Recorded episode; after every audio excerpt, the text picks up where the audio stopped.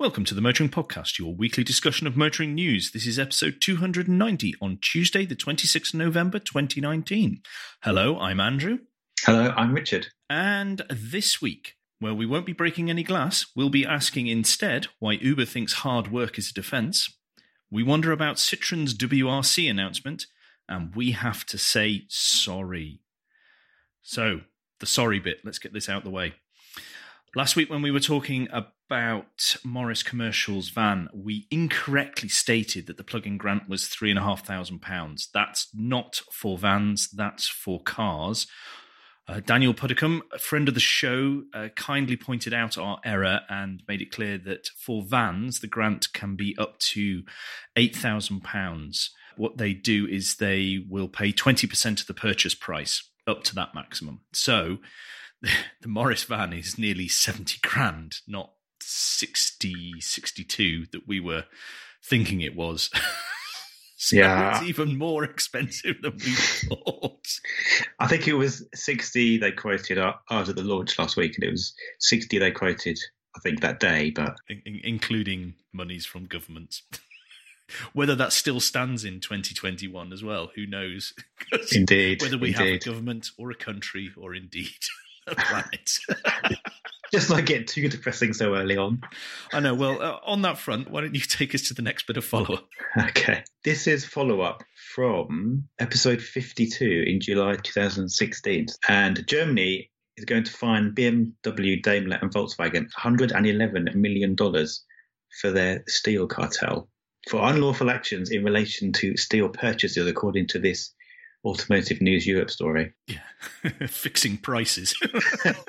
it says from 2004 to 2013, they regularly met steelmakers and other companies in the supply chain to discuss uniform surcharges when purchasing steel. yes, kind of uh, seems a little bit uh, implicating uh, or implying that it's bullying to.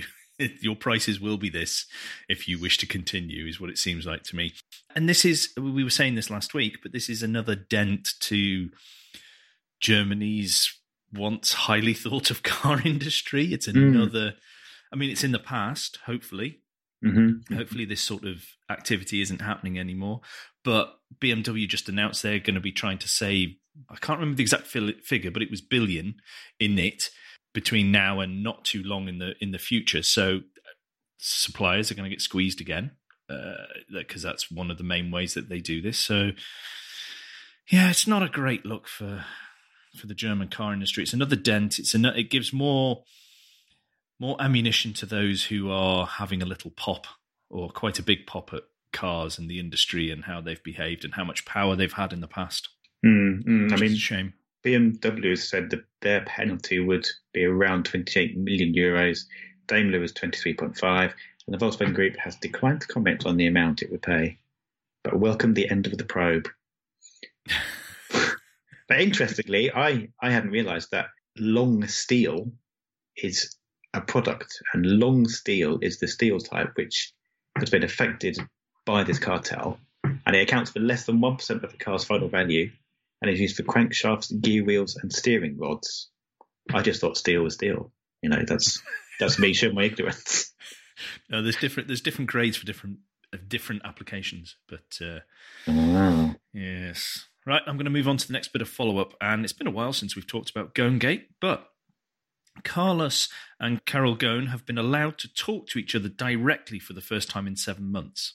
Now, let's not all get too excited because it's only a one off. For one hour, they were allowed a video call, and they are back to now having to go through intermediaries to communicate with each other as husband and wife Gosh. this puts into into focus again in our eyes particularly how harsh the japanese system appears to be this is one of the lines that the uh, that Ghosn's defense has taken and said that the prosecutors only requested this just as part of a psychological attack against against uh, Carlos Ghosn. Uh, you know, just continuing ramping it or continuing this this constant uh, uh, attack on his mental state, which doesn't seem Mm. to have cracked yet. He seems to be uh, holding firm. I mean, this is, but uh, it can't be too long now before this gets to actual court, and then the fireworks really start because Mm. because Ghosn's defense is resting on proving a conspiracy involving the Nissan executives and the Japanese government. so, yes, that's, not aiming high. no, I say that's fairly high up. Yes, and he could face 15 years in prison. Gosh, Probably, no doubt, that's on top of what he's already done. yes, yes, Seems quite harsh, but uh, anyway, that's if he's done what he's accused of. yes, yes. They don't, they don't mess with that sort of thing in Japan. Clearly, No, I do like that picture, that Bloomberg picture. His face is fantastic. It's like it's almost like a, a caricature cartoon character. well, talking of court cases, do you want to lead into General Motors swinging from the hip? Uh, very surprisingly, Yes, GM is suing Fiat Chrysler, uh, alleging that Fiat Chrysler got an unfair business advantage because it bribed officials of the United Auto Workers Union. And this was a, a lawsuit that was filed last Wednesday in Detroit and alleges that FCA was involved in racketeering by paying millions in bribes in order to get concessions and gain advantages in three labour agreements with the union. GM have really gone to town on this. This is this is really uh, shocking news, Mm. frankly. Uh, I know it's America and everything, but this this will have major implications whether it's been proved right or wrong. Yes, I feel. Yeah. I think this will reverberate around because if General Motors are deemed to have brought false allegations, or if or if FCA are deemed not to be guilty of this, I can imagine a humongous countersue, Mm. Mm. whatever whatever the corporate equivalent of defamation of character is. Well, yeah, and I, I just thought, and it is made clear in this article from Time that it could disrupt the PSA or Group PSA merger that's currently ongoing. Yeah, but um, PSA and FCA today sent a letter, stroke email to employees saying they're hoping to have this all signed and de- and done in the next week or so. They don't think Okay. it is, but you can imagine if this dents FCA share price, Mhm. in, as in how much PSA are prepared to pay to do this joint venture, however that's working, and shareholders lose out. If FCA are not found guilty, I can see the shareholders suing GM as well for monies they've lost Mm. Mm. because this has you know this all gets it all gets starts to get really very messy. Mm. But if FCA have bribed union officials and therefore uh, been able to get on with what they wanted and then let the uh, unions target rivals to make sure that there's that their their time is uh, taken up dealing with you know the likes of GM and Ford are taken up dealing with uh, the negotiations, then uh, that's pretty horrific business tactics as well. And they do say that it goes back, you know, right to the central fig with Sergio Marchionne. Yes, who's not about to defend himself. No, no, indeed. Make of that what you will. Mm, indeed. Right, let's move on to one of the larger. I mean, I, I, I put that up first because I think that's bigger than perhaps this next article, even Mhm, though mhm. Uh, it's not in the UK. But Uber has lost its operating license thanks to Transport for London deciding it's not going to renew it. An appeal has been lodged by Uber, but one of the major issues that Transport for London have had is that there is in the region of 14,000 pickups have been undertaken by a driver who was not the originally licensed driver because there's a, there was I don't know if there still is but there was a glitch that allowed them to replace the original photo with a new one Okay. so that's quite bad I think considering Yeah. safety is one of the primary things uh, Mm. and when Uber was on the probation that they have been under uh, with Transport for London, safety was one of the major concerns that was raised at the time. And Uber's defense seems to be we're working hard and we think it's unfair. Mm. Which, tell that to the people who've been picked up by someone who wasn't what they were expecting. Yes. Now, they're, while the appeal's ongoing, they they are still it's still business as usual. Which, considering the nature of this, the main issue, I am. I, I would imagine that it's the first time they've come across something like this, so this isn't in the way.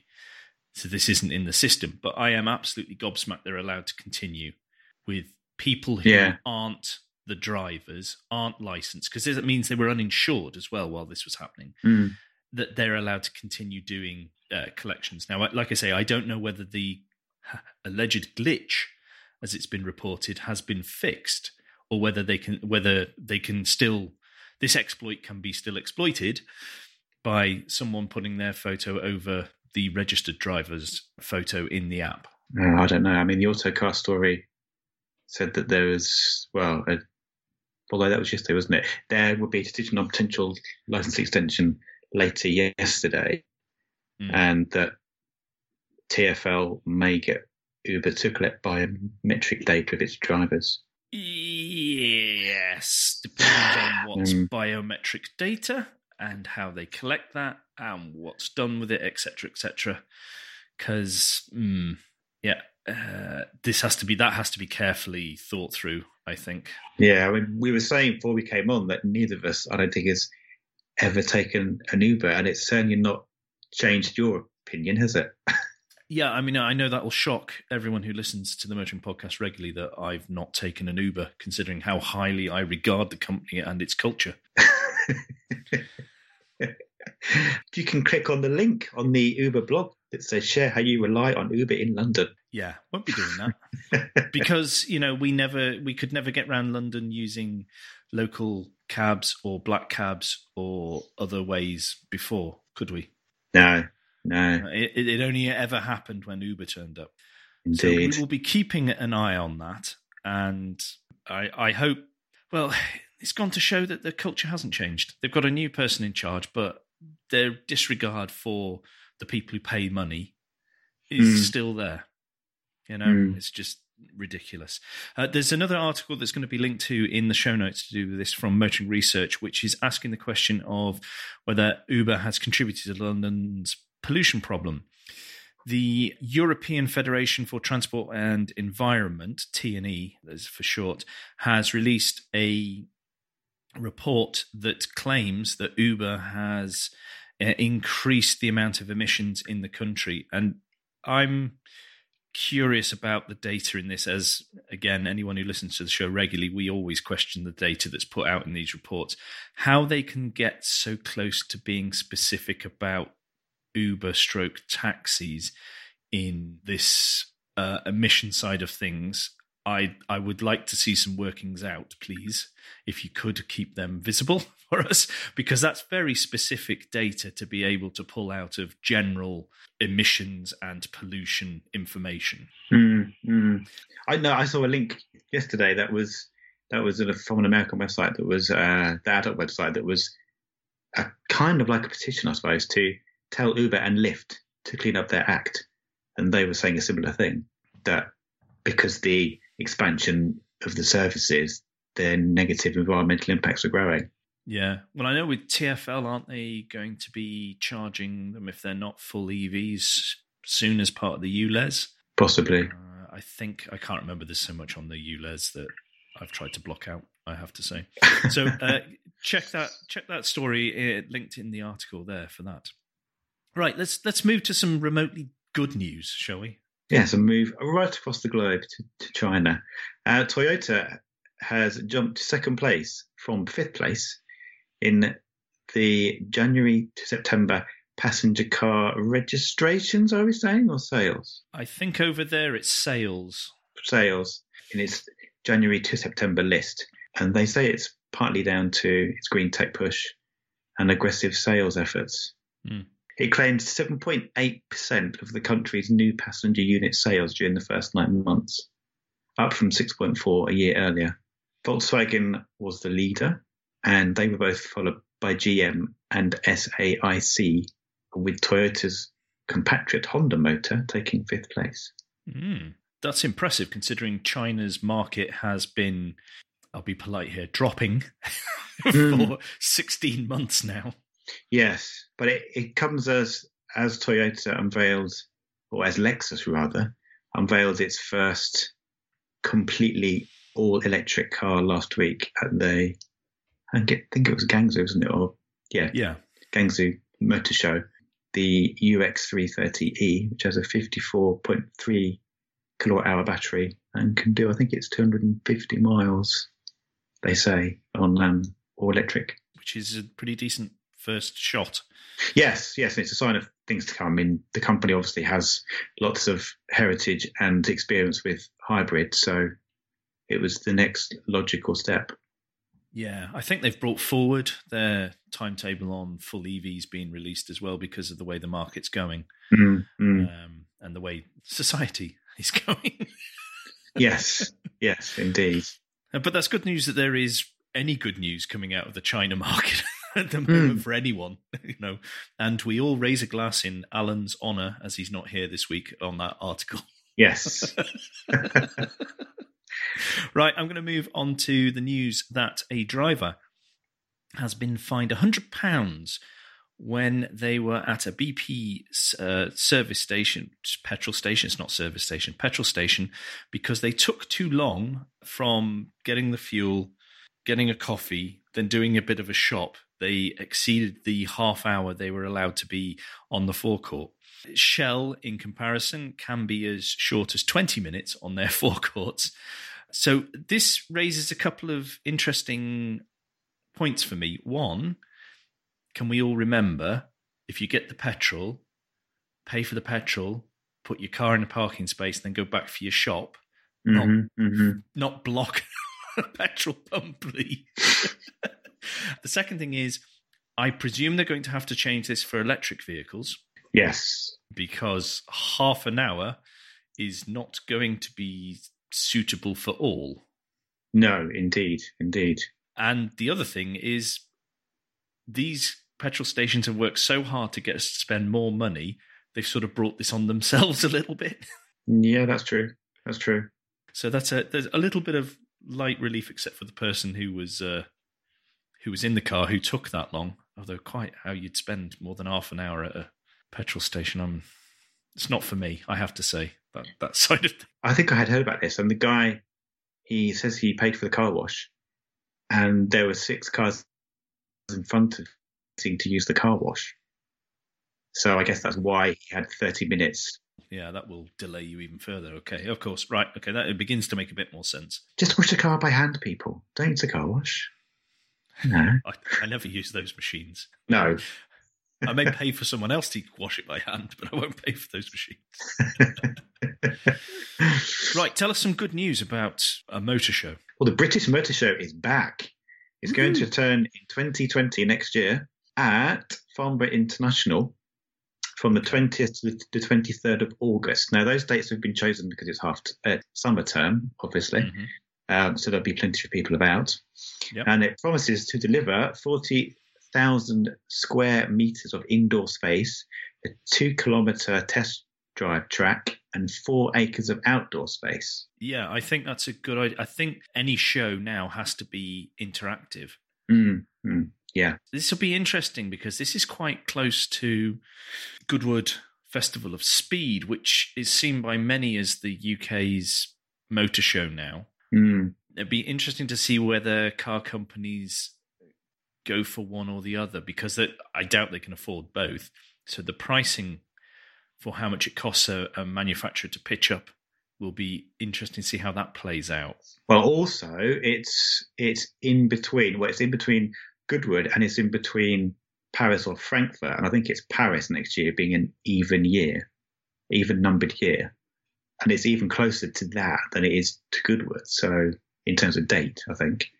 So it'll be interesting to see what happens either side, or indeed to this event. I mean, I hope it's a success, a success Mm. obviously, Mm.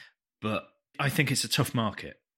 Yes. And as we've seen from more traditional motor shows around Europe, companies are dipping out, and it's interesting to see which shows they prioritize.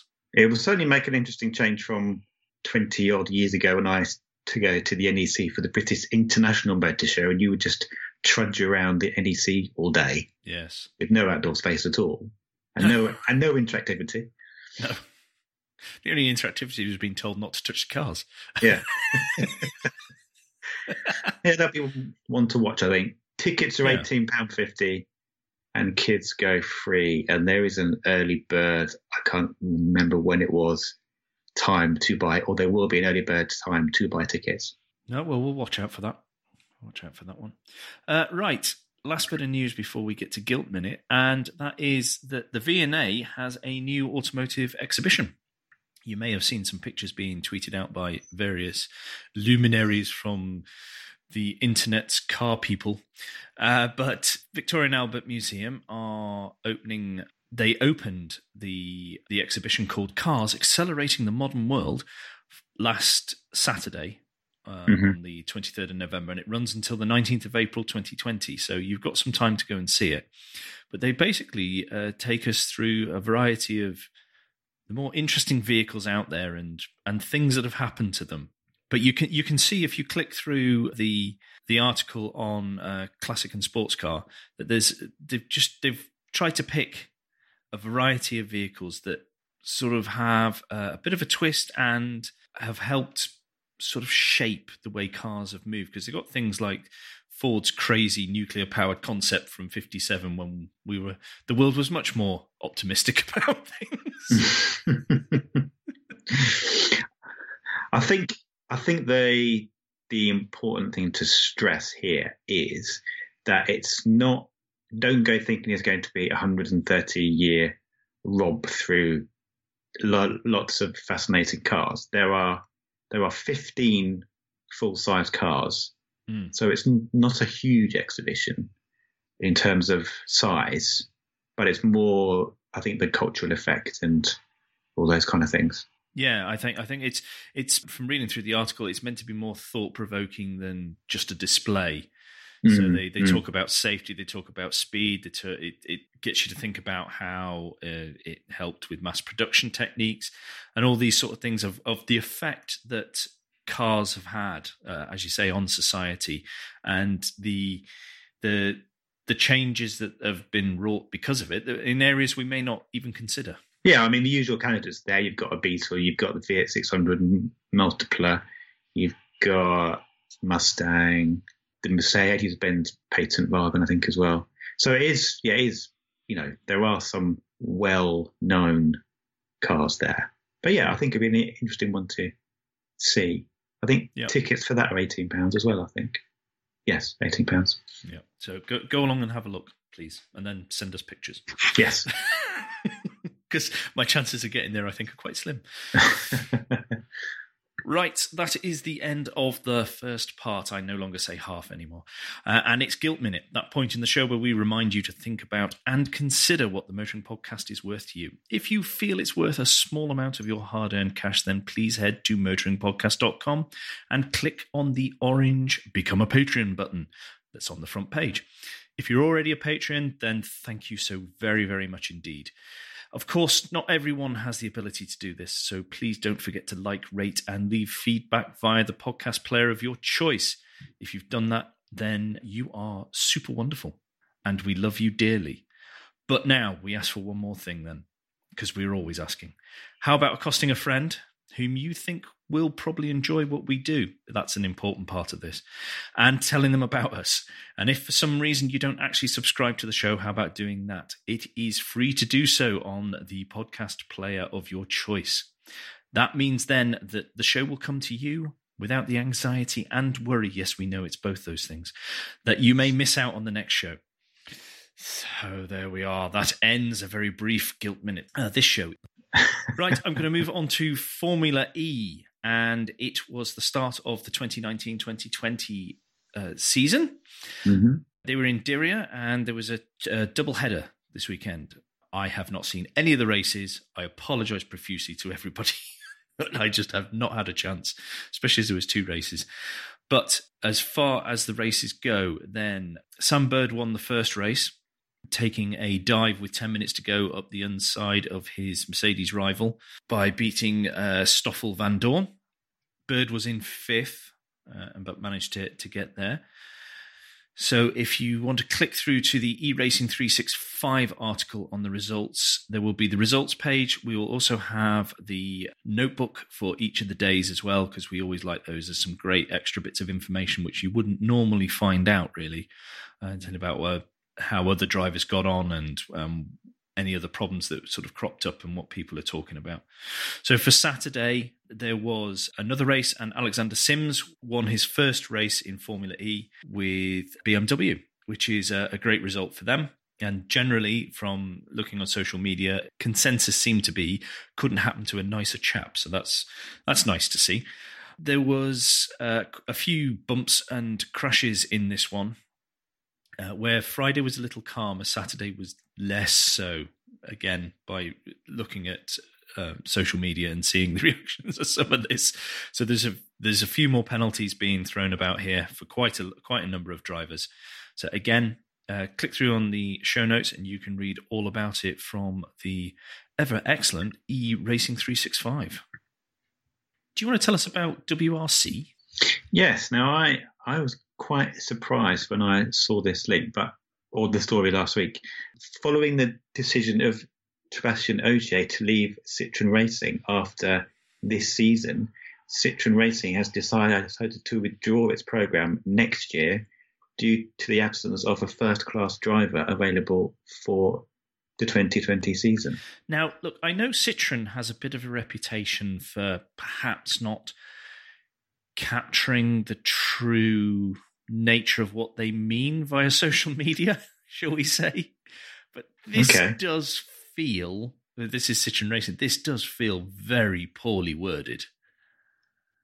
I mean, to t- to say there isn't another first class driver out there is quite a statement against everybody else racing in WRC. Yes, yes, no, you're right. I mean, Ogier has gone to Toyota, but it's still it's still a bit of a shock because over the year, well, you know, since the early 2000s, it's been such a successful team. Yeah. You know, Loeb had nine, I think it was nine titles with them. Yeah. But when they but when they came back, but this this time round, they have been off the pace. Their car has for the last two years has been pretty poor, and for Ogier to be even remotely in the title hunt, I think shows how superb a driver he is.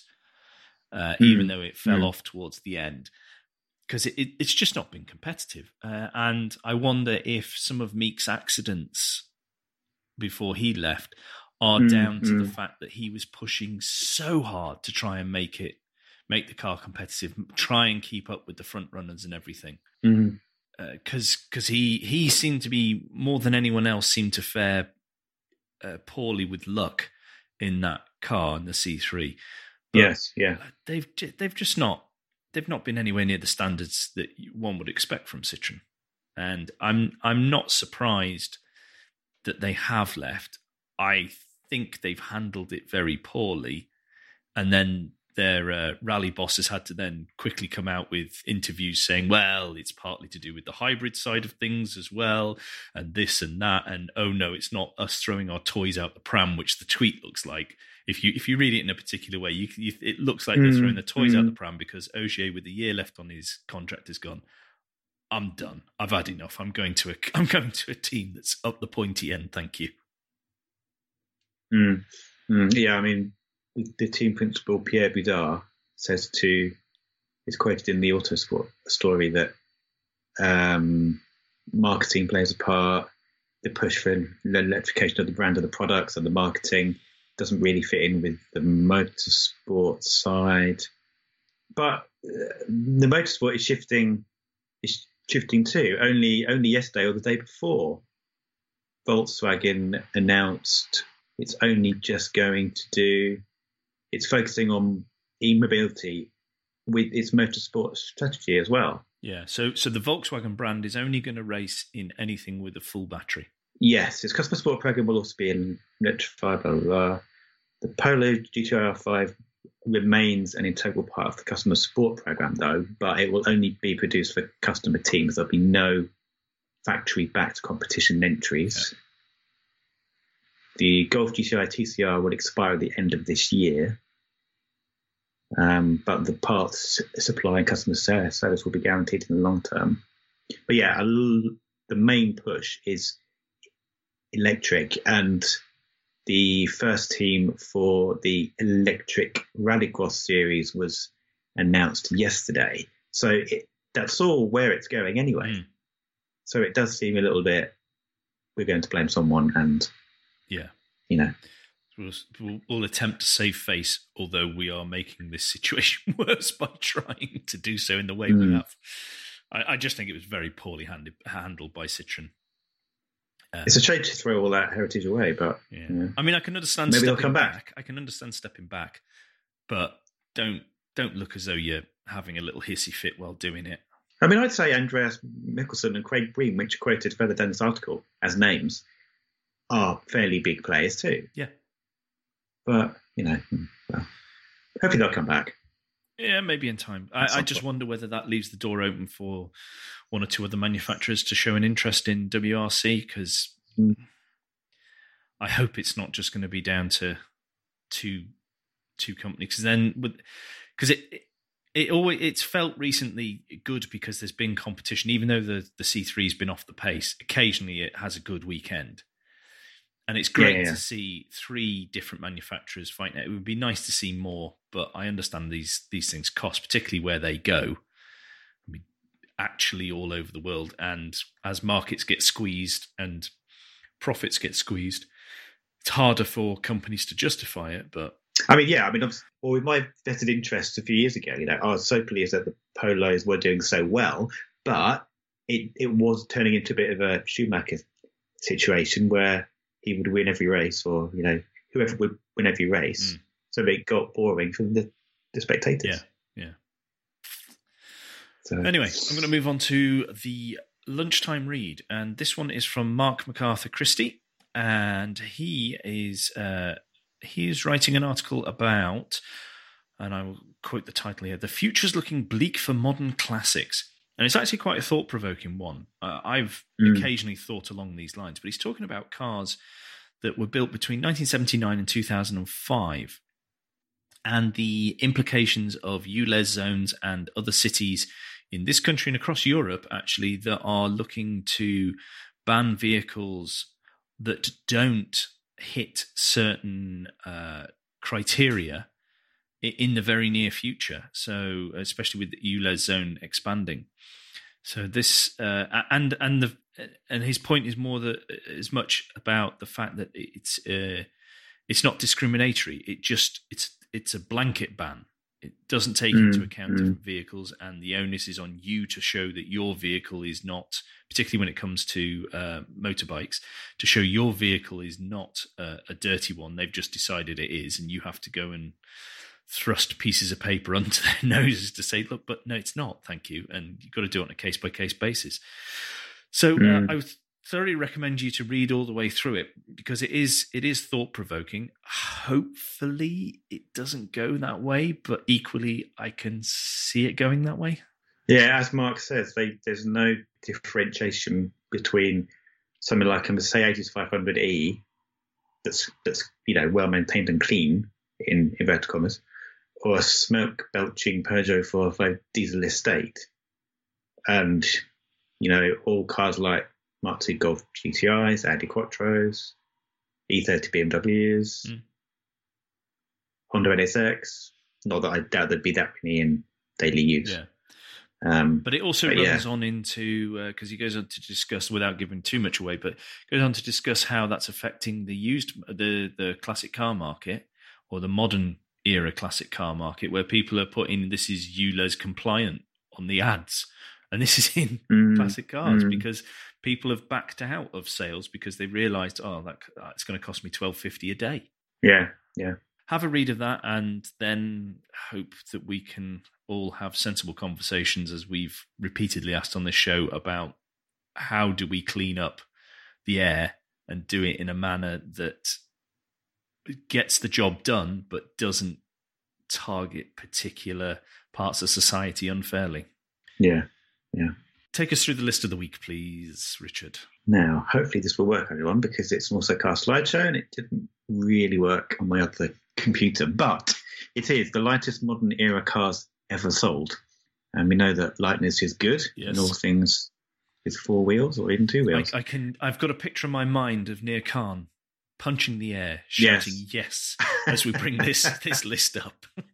It's especially for you, Neil, anyway. but it covers stuff like the Audi A2. I didn't realise it was that light. No, I think I say I didn't realize it was 895 kilos. That's that's very light. Mm. Like the Alfa 4C, which is just stock production, which again is the same weight, Yeah. 895. Toyota IQ. Uh, one thing I didn't really expect to be in there, but I was pleased it was, was a Peugeot 205 Rally. Yeah. which I just love the look of. Cappuccino, which is that's actually that weighs as much, almost as much as the 205. That's quite surprising, given how small it is. Anyway, other stuff like the Citroen AX, Daihatsu Charade. So yeah, it's a good list. It is. Run through it, and it seems to be working at the moment for me. It does. It does me too. I, Actually, I this like that they've got the Gordon Murray T25 in there. yes. And that is 575 kilograms, which is remarkable. Yeah, the Morgan three wheeler too is about the same. Yeah, that's a great picture in the autocar. That's the the Morgan. Yes. Yes, it is. I don't know. I don't know whether that's deliberate or whether someone's having a moment. And there were there were some oddities in there too, like the Clan Crusader, yeah. Which looks very of its time, I think. But yes, that was yeah, no, that's a good list. Excellent list for you all to run through after. Right, and I, I thought I had to leave the and finally to you as well. well, I I saw this not only because it looks very similar to the one we've just got rid of uh, last week, but on the Motoring Research, they are just one outlet that have covered it. Volkswagen has made a all electric Type 2 camper van, which uses the running gear from the current pun not intended e-golf. It was converted. I think it was converted by EV West. I think yes, in the US, and it's a, co- a collaboration between Volkswagen USA and EV West. Mm. And again, it just it just fits in with the current trend for making classics electric. I think it, it suits some classic cars more than others. I mean, I know you'll get some people Yes. thinking it's absolute sacrilege because part of the joy of a classic car is the the noise, the smell, the getting your fingernails very dirty, that sort of thing. All, all the joys of classic car ownership. But for, for to encourage more people to keep a classic car on the on the road, an EV conversion can make a lot of sense. I think. Yeah, yeah. And apart from looking slightly higher than a normal bus would, Mm. it looks it looks really nice, and you and you wouldn't be able to tell it was electric. No, because the interior they've kept pretty much there. They've just added Yeah, a couple of yeah. dials that look fairly close to period style as well, Mm. uh, just to, just to give you an indication on things like the range and stuff like that. So I think it looks it looks cracking, especially as it's in the the beige or whatever the technical term for that color is. Yeah, I, I don't even know, but the, that's what ours was: white with the beige, the beige bottom. Yeah. But no, that's good, and he won't have any of the smoke coming through the dashboard like we had because it's electric. but it's good for 125 miles of range. So yeah, that's that's good. because this is this is a vehicle you wouldn't be expecting to go fast in anyway. So it's not. oh like- no, no, no. so it's no, not like no. you're going, oh, look at me just having to potter along at 40, 45 mile an hour. Well, if you're doing too much more than that, then it's going to get a bit hairy, I would, unless you've upgraded lots of things. Yes, although Stuart Bird at T2 Stu on Twitter, his he's one I think is a two liter one, and apparently they are much better than the 1.6s. okay. Much more suited to a longer journey, shall we say? Yeah. No, Uh, but I think I think but that's no, a great that- idea. I think that's a great idea because Yeah. you imagine uh, you take an electric, particularly like a camper van, electric camper van, and you sl- you do a slow tour. You know, there's a, this sort of uh, drive for um, slow TV and things like that. But if you did a Mm, slow tour of an area, you can only go so far, and then you need to camp up for the night and charge it. And this this would be a great way to do it. Mm, yes, yes. You can hire one up north somewhere. Um, I can't remember exactly where. but there is there is a place that has converted one and hire and you can hire it. But if I can find the link, I'll make sure you put it on the show notes. Okay, no problem.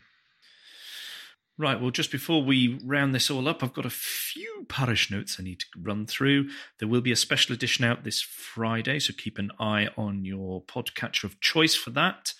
I'm going to Caffeine and Machine this Friday lunchtime ish. So if anyone who listens to the show Ooh. is going to be there, please feel free to come up and say hi to the awkward looking chap walking around, not talking to anybody, looking at all the fabulous cars that are there, possibly all the Gaydon registered cars where people escape on a Friday.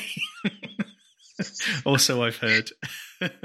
is it is it a social or is it an, an event you can't speak of yet? Uh, well, in the evening, we will be recording our what has become annual review of the year show, and we have special ah. guests, plural, mm-hmm. multiple plural, for this. That we're going to a secret location uh, and recording during the evening discussing Alan and I's predictions from last year, which uh-huh. generally have been hopeless. and then we will all be making predictions for next year. So if anyone wants to uh, send me or Alan what prediction you have for 2020, feel free to do so via the Twitters. I'll give you the information on how to do that uh, shortly. But it also gives me the opportunity to say thank you, Richard, for stepping in and not allowing me to be lonesome. Okay. Having a good time chatting with you rather than just speaking to a microphone and boring people to death. no, you never do that. Very kind of you to say so. You can come back again. So don't forget, between now and next time, you can give us any feedback and share your thoughts with the show at Motoring Podcast on Twitter and Instagram. And there is a Book of Face page. You can also get in touch with us via our contact page on motoringpodcast.com, which is the hub of all our activities. Don't forget, please leave a rating and review on Apple Podcasts or however your podcast app lets you do such a thing. It really does matter. As Alan isn't here, Richard, what are the best ways for people to get in touch with you? I think Twitter is the best way, and it's at richgooding.com. Okay, link will be in the show notes as ever. If you'd like to get in touch with Alan and berate him for not being here, the selfish so and so, the best way to do that is via Twitter. If you search for at AJP Bradley, you'll find him there. If you want to get in touch with me, search for Crack Windscreen on Twitter, and that's where you will find me. So, We'll be back very soon, but until then, I've been Andrew Clues. And I've not been Alan Bradley. And safe motoring.